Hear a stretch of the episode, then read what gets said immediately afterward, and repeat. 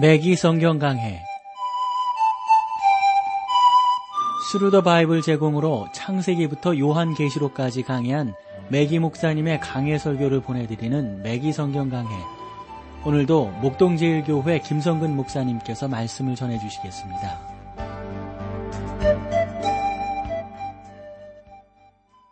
시청자 여러분 안녕하셨습니까? 맥기 성경 강해 자, 오늘도 여러분들 아모스서 5장 19절 말씀으로 모시겠습니다. 마치 사람이 사자를 피하다가 곰을 만나거나 혹 집에 들어가서 손을 벽에 대었다가 뱀에게 물림 같도다. 아모스는 성경에 나오는 가장 극적인 설교자 가운데 한 사람이었는데 아모스는 아주 비유적인 표현을 잘 사용하는 것을 볼 수 있어요. 아모스는 지상의 관용어들을 사용하며 자연으로부터 예를 들어 설명을 합니다.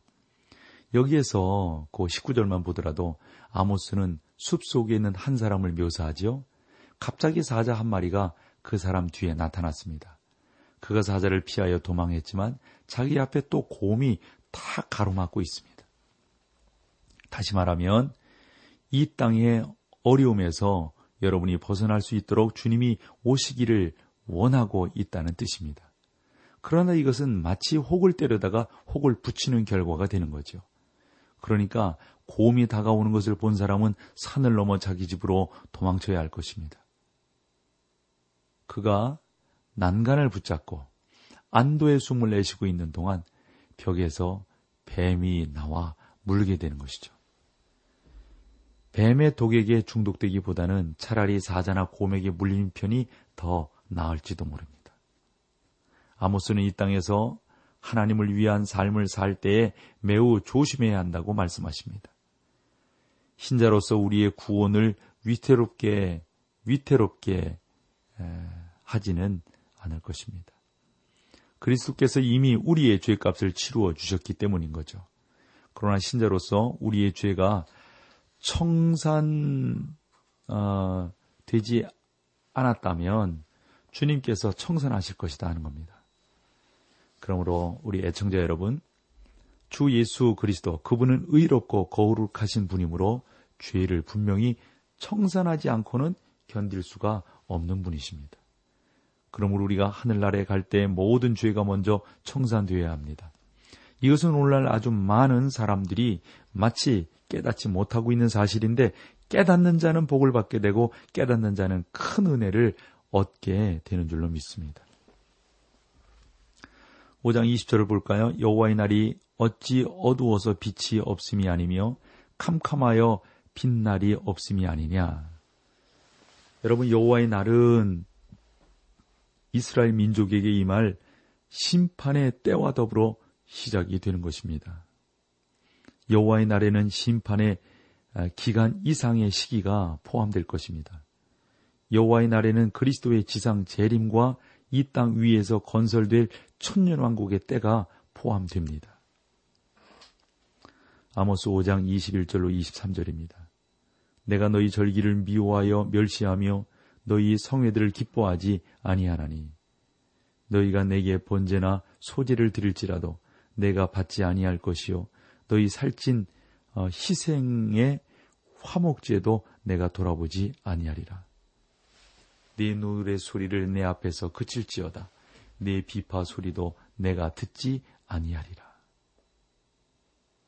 그들의 의식들을 수행했지만 부정적인 생활을 하고 있었습니다. 하나님의 백성들은 그들의 믿음이 실제적이어야 한다는 사실을 깨달아야 합니다. 신앙은 지어낸 이야기나 우화가 아닙니다.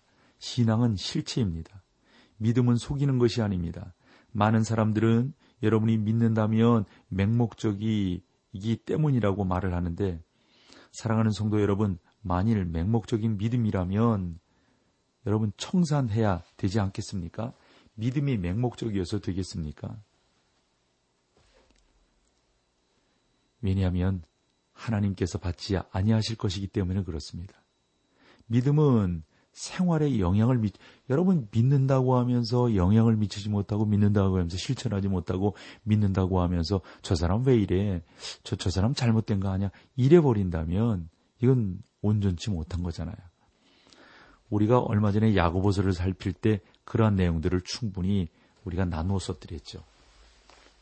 하나 예를 들어본다면 야고보는 행함이 없는 믿음은 죽은 믿음이다. 2장 20절에 그랬지 않습니까?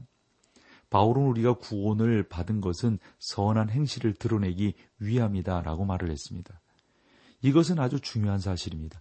우리가 거룩한 행동을 하기 때문에 구원을 받은 것이 아니라 구원받은 하나님의 백성이기 때문에 거룩하고 착한 행실을 하게 되는 것이죠. 이스라엘 백성들은 죄 가운데 살고 있었어요.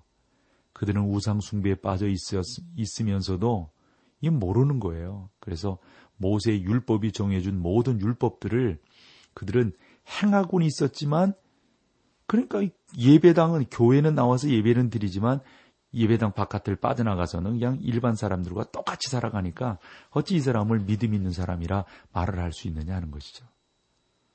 하나님께서 내가 그것을 싫어하노라. 그러한 의식들이 나에게 무슨 소용이 어, 있냐? 없다. 이렇게 말을 하고 있습니다. 우리가 아주 열심히 부르는 찬송 가운데 마음이 없고 소리만 요란하다면 하나님께서 여러분 받으시겠습니까? 찬송은 곡조 있는 기도라고 했는데 기도라고 하는 것은 마음을 다하는 거 아니에요? 여러분 우리가 사모하는 그 주님께 우리의 소원을 아뢰 있는 것 아니겠어요? 그런데 듣는 둥 마는 둥 뭐 정신 차리지 않냐고 이렇게 말을 해버린다면 그것을 우리가 어찌 올바른 거라고 하겠습니까? 아무리 우리가 찬송을 열심히 한다 할지라도 그 가사의 의미를 우리가 놓쳐버린다면 그저 감성만 생각한다면 그것은 여러분 하나님 앞에서 귀한 것이 될 수가 없는 것이죠. 그래 보면은 너무 요즘은 이 어떤 이 감성 세대이기 때문에 감성이 많이 강조되는데 나쁜 거라고는 보지 않지만 의미 없는 감성이 여러분께 되는 거예요. 예를 들어서 난 눈물을 흘렸다. 여러분 눈물 흘리면 다 되는 겁니까? 여러분 유행가 부르면서 눈물을 흘릴 수 있어요. 예? 일반 영화를 보면서 눈물을 흘릴 수 있고요. 슬픈 소설을 보고도 눈물을 흘릴 수 있어요. 눈물을 흘린 그 자체가 은혜 받은 것이 아니라고요. 그 가운데 하나님의 말씀의 의미가 내 마음을 때리고 회개시켜서 눈물이 나와야 그것이 진정한 회개의 눈물이 아니겠습니까? 소리만 요란하면 하나님이 받지 않습니다. 의미를 알고 마음에 믿고 하나님 앞에 드릴 때 하나님께서 받으신 바 되는 것이죠. 하나님께서 우리의 교회에 오신다면 이 교회를 어떻게 할 것인가? 사랑하는 성도들에게 아니 그렇게 멀리도 생각지 말자고요. 나에게 오신다면 우리 하나님은 나를 어떻게 하실 것인가? 이거 한번 생각해 보는 우리 모두가 되기를 소망합니다. 아모스서 5장 24절에서 26절까지의 말씀 보죠. 오직 공법을 물같이 공의를 하수같이 흘릴지로다. 이스라엘 족속아 너희가 40년 동안 광야에서 희생과 소재물을 내게 드렸느냐? 너희가 너희 왕 석굿과 너희 우상 기운 곧 어? 너희가 너희를 위하여 만들어서 신으로 삼은 별 형상을 지고 가리라. 이스라엘 백성들이 광야에서 제사를 드렸지만 이방인들을 만나면 그들을 그 이방 신들에게 또 그대로 가서 예배를 드리고 또 그 예배 드리고 싶, 그러니까 우상 섬기고 싶어 하고 이랬단 말입니다. 몰록에게 드리는 제사는 이 어린 자기의 자녀를 산채로 불태워 드리는 거 아니에요? 여러분 그렇게 할 때 그 아이들의 울부짖는 소리가 끔찍하잖아요. 그런데 하나님을 믿는 백성 가운데 그러한 제사를 드린 자들이 있었다니까요. 하나님은 그래서 우리에게 이렇게 말씀하십니다. 너희는 주일날 교회에 와서 나를 경배하는 의식을 잘 행한다. 그러나 보통 때에는 몰렉을 숭배하고 있구나. 여러분, 이거 하나님이 용서하시겠어요? 올시 추기경은 헨리 8세에 의해서 햄프턴 재판소에서 추방되었습니다. 그래서 헨리 8세는 울시가 자연사하지 않았다라면 처형을 당했을 것입니다. 임종시의 그 추기경은 이렇게 말을 했습니다. 만일 내가 나의 왕을 섬기듯이 하나님을 섬겼다면 얼마나 좋았을까? 많은 그리스도인들이 이렇게 말을 할 거라고 생각합니다. 나는 이 세상에서 몰록신을 섬겼다. 나는 탐심의 우상을 섬겼다. 나는 하나님을 섬기지 못하고 육신의 일들을 숭비하였다. 사랑하는 성도 여러분, 장례식에서 아름다운 음악이 울려 퍼지고 아무리 훌륭한 설교를 할지라도 우리는 다 그리스도 심판대 앞에 서게 될 것입니다. 나를 괴롭히는 것들을 솔직히 털어놓아야 될 것입니다. 그러므로 이 세상에서 우리는 하나님과 올바른 관계를 맺어야 합니다. 아모스서 5장 27절을 볼까요? 내가 일을 담에색 밖으로 사로잡혀 가게 하리라. 이는 만군의 하나님이라 일컫는 여호와의 말씀이니라. 이스라엘은 장차 형벌을 받을 것입니다. 그들은 담에색 밖으로 포로로 잡혀갈 것입니다. 담에색 밖에는 니누에가 있습니다.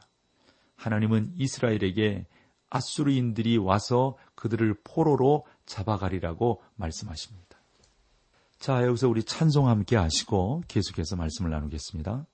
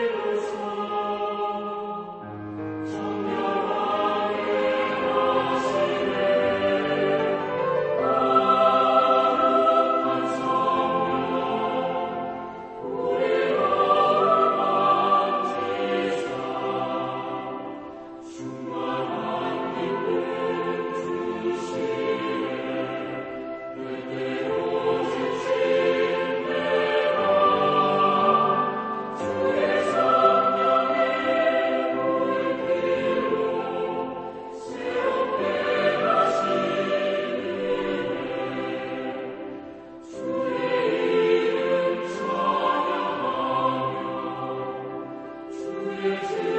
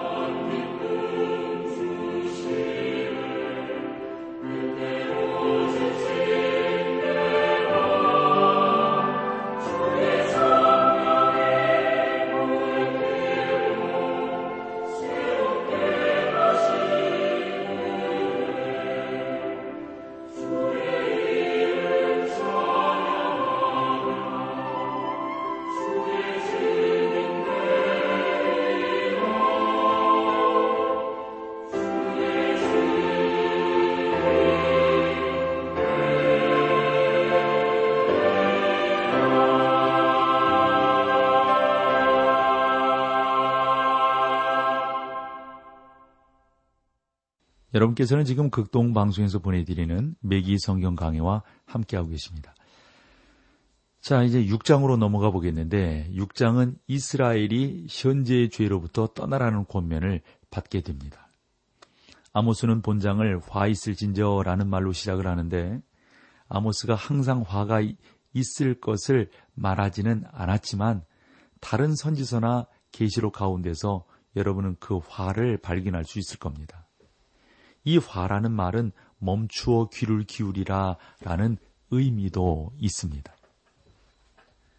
그러니까 화라는 말은 어, 우리의 주목을 끌기에 그러므로 충분한 표현이라고 보는 거죠. 자, 6장 1절을 볼까요? 화 있을진저 시온에서 안일한 자와 사마리아 산에서 마음이 든든한 자, 곧 열국 중 우승하여 유명함으로 이스라엘 족속이 따르는 자들이여. 물론 시온은 유다 남한국 안에 있습니다. 그러므로 유다와 이스라엘이 모두 여기에서 언급된다고 봅니다. 시온은 종교의 중심지로서 하나님의 성전에 있었고 사마리아는 그 강대한 왕국의 수도였습니다. 화 있을진저 시온에서 아니란 자와 수년 전에는 여러분 여기 보시면 보통 떠날 때 몸 조심하십시오. 안녕히 다녀오세요. 안녕하세요. 뭐 이런 표현을 했잖아요. 근데 요즘은 좀 인사도 많이 바뀌었어요. 예전에 뭐 진지잡시였어요. 이런 인사도 했지만 요즘 많이 바뀌었어요. 어, 행복하세요? 어, 행운이 있기를 바랍니다. 뭐 이런 표현들을 쓴단 말이죠. 거의 동일한 어, 그러한 인사들을 요즘은 많이 하는 것 같아요. 건강하십시오. 뭐, 뭐, 뭐 돈 많이 버십시오. 뭐 이런 인사도 하고는 그러잖아요. 이스라엘은 바로 이처럼 아주 몸조심을 하며 살았습니다. 근데 선지자 아모스는 뭐라고 말합니까? 화 있을진저 시온에서 아니란 자와 예? 그러니까 그들은 그 풍요한 시대에서 사치를 누리며 살았던 사람들입니다. 우리는 나름대로 어려운 시대를 겪어왔습니다. 어른들은 일제를 겪었고요. 유교를 겪었고요. 그 다음에 5.16을 겪었고요. 그 다음에 12.12 사태니 12.6이니 이러한 민족의 그 어려운 80년 민주화 사태 뭐 이런 것들을 우리 민족들이 쭉 겪으면서 이제까지 왔단 말이죠. 사마리아 산에서 마음이 든든한 자 이렇게 표현하고 있는데 그들은 마치 사마리아의 큰 폭탄을 쌓아둔 것과 같다 하는 것입니다. 사마리아는 북왕국의 수도로서 아합과 이세벨이 살았고 아름다운 상하 궁궐들이 있는 곳이었습니다. 사마리아의 산들은 이처럼 훌륭한 천연 요새가 되어 있었는데 아수르인들이 3년 동안이나 포위를 했을 때에도 견딜 수 있는 그러한 요새였었다고요. 사마리아가 이토록 중요한 성이었으므로 아수리인들이 그곳을 파괴한 후에 헤롯이 또 한 번 재건하게 되는 것을 보게 됩니다. 헤롯은 위대한 건축가로 팔레스틴 전역에 걸쳐서 건축 사업을 벌였습니다. 헤롯은 가이샤라를 그 기초로부터 다시 건설을 했고 또 사마리아를 재건했고 그 사마리아 재건은 참 훌륭한 그런 작품이다 이렇게 알려져 있습니다. 그리고 우리가 알다시피 예루살렘 성전을 재건했어요. 이 모든 그러한 어, 재건들을 보면 풍요와 탁월한 요새 또 뭐 여러 가지 그 시설들을 보면서 당시 이스라엘 사람들이 마음이 평안하고 안심을 했단 말이죠. 그러한 시대를 가리켜서 와 있을진저 시온에서 안일한 자와 에? 사마리아 산에서 마음이 든든한 너희들이여 그것 가지고 너희들이 안전하다 안심한다 이렇게 말하지 말아라 하는 것입니다. 곧 열국 중 우승하여 유명함으로 이스라엘 족속이 따르는 자들이여. 여러분, 열국 중 우승하였다는 말은 지위나 권세가 있는 이스라엘 군왕들을 가리키는 말입니다. 이처럼 불경건하고 신중하지 못한 나라를 향하여 이스라엘 백성들이 공의와 도움을 구하려고 찾아왔던 것입니다. 그러나 그 군왕들은 자기들의 안일과 자기 도치에만 관심이 있었습니다. 열국 중 우승하여라는 용어는 이스라엘 자신을 가리키는 말이라고 볼 수 있어요. 당시 이스라엘은 국제적으로 인정받고 있었습니다. 다시 말씀드리면 뭐 요즘식으로 말하면 뭐 유엔이라 국제연합 이런 데 가입을 해 가지고 커다란 영향력을 행사하고 있다라고 볼 수 있을 것입니다. 6장 2절로 가보실까요?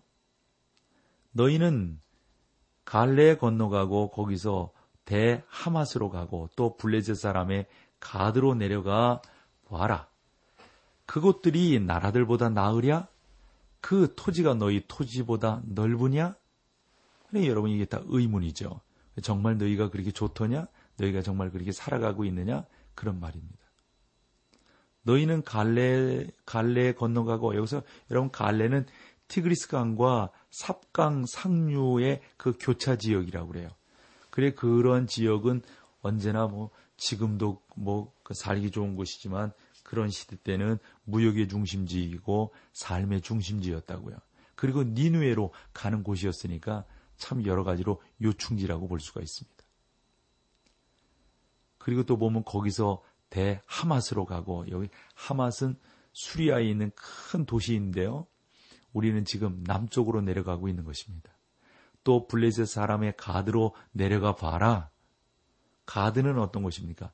블레셋 남쪽에 있으며 블레셋의 주요한 도시였습니다. 그곳들이 이 나라들보다 나으랴 그 토지가 너희 토지보다 낫느냐 이런 말이죠.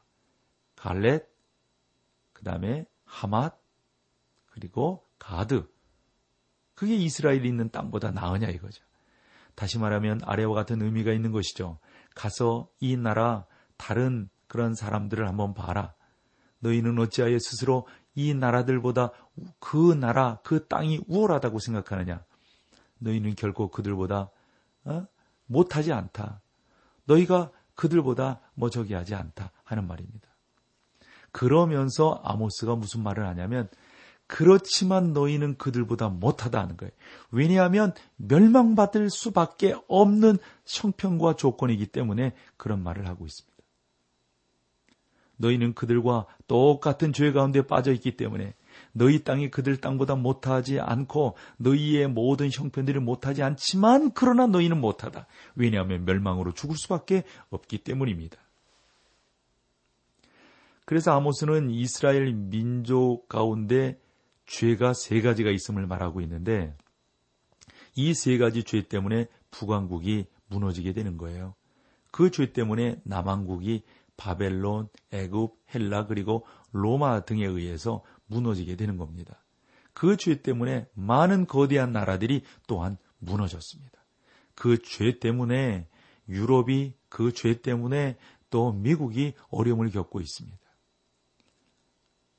한때 우리는 그 영국을 대영제국이라고 불렀고 해가 지지 않는 나라다 이렇게 말을 했습니다. 하지만 오늘날 대영제국 그 자체는 어떻습니까? 몰락되어져 있죠. 이 세 가지 죄는 민족적인 죄였으며 이 죄 때문에 하나님께서 큰 민족들을 심판하신다 하는 그런 내용입니다. 자, 오늘 여기까지 하고요. 다음 시간에 또 여러분들을 아모스서로 모시겠습니다. 함께 해주셔서 고맙습니다. 맥기 성경 강해 지금까지 Thru the Bible 제공으로 창세기부터 요한계시록까지 강해한 맥기 목사님의 강해 설교를 목동제일교회 김성근 목사님께서 전해주셨습니다. 이 시간 방송 들으시고 청취 소감을 보내주신 분께는 나침반 출판사에서 신앙서적을 보내드립니다. 청취 소감을 남겨주실 분들은 극동방송 홈페이지 매기 성경 강해로 들어오셔서 사연을 남겨주시거나 문자로 참여하실 분들은 한 통에 50원의 유료 문자 샵 1069, 샵 1069번으로 보내주시기 바랍니다. 매기 성경 강해 오늘 순서를 마칩니다.